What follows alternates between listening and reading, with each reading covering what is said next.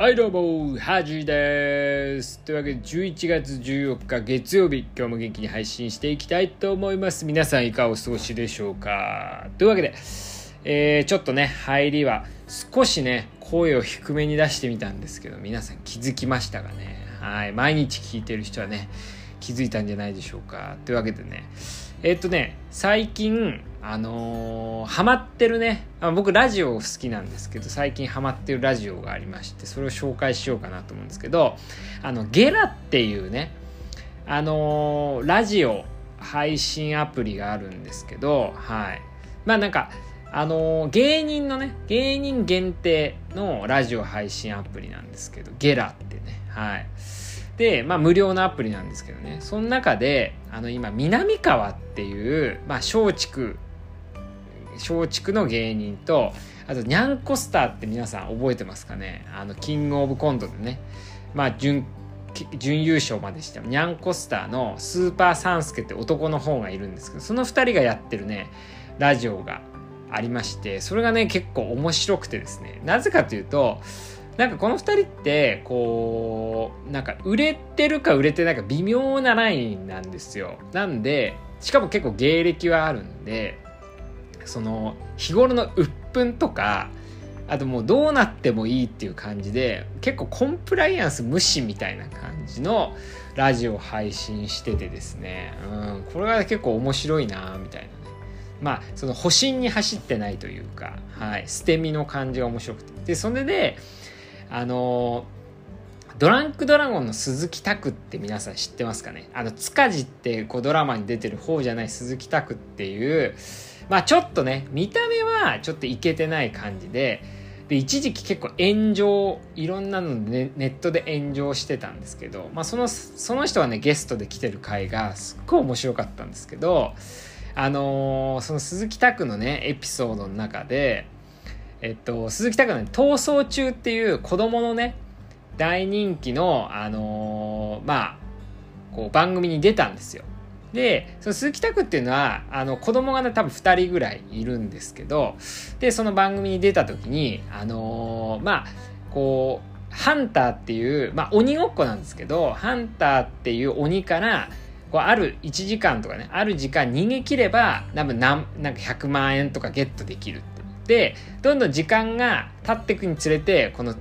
こう受け取れる受け取れるお金っていうのは変わっていくんですよ。でも捕まっちゃったらもうゼロえんみたいな感じなんですけど、その鈴木拓はそのゲームの中で、まあ、一応ねこの途中で例えばいちじかんが制限だとするとごじゅっぷんぐらいで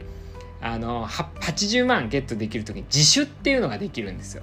で自首をするとはちじゅうまんゲットできるっていうのがあって、でも自首をしちゃうとその他のね、あのー、出演者たちが不利になるルールがあるんですよね。でその鈴木拓はその子供大人気の番組逃走中って番組なんかその自首をね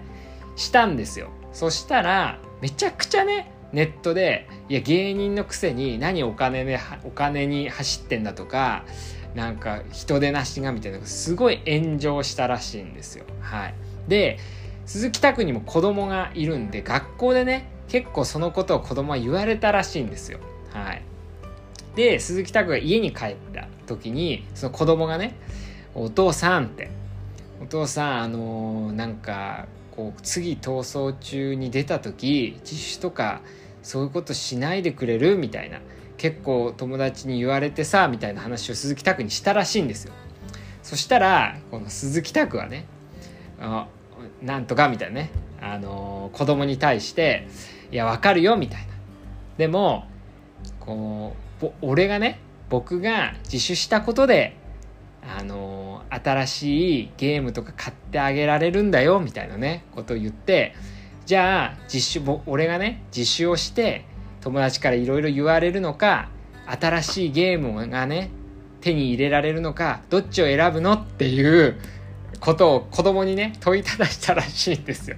まず子供に対してねこの無慈悲な質問をするっていうのが面白いんですけど、そしたら子供が新しいゲームソフトが欲しいって言ったらしくて、じゃあお父さんまた自首してくるよって言ったらしいんですけど、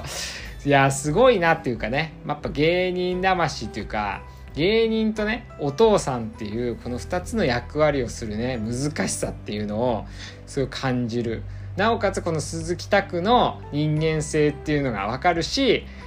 やっぱ鈴木拓の子供だなっていう子供の人間性が分かるってすごいいいエピソードだと思うんですけど、まあこういうねなんていうんですかね、なんかなんとも言いようがないこう話がね結構そのラジオでは多くてですね結構好きなんですけど、あとですねあのー、最近、まあ、ハマってる YouTube というかね、皆さんもぜひこう相当暇だったらね、うん、もう何もすることないみたいな感じだったらぜひ見てもらいたいものがあるんですけど、それ YouTube であのー、ロバのねロバの爪をあの綺麗にするっていうのをただ映してるだけの YouTube があるんですよ。はい、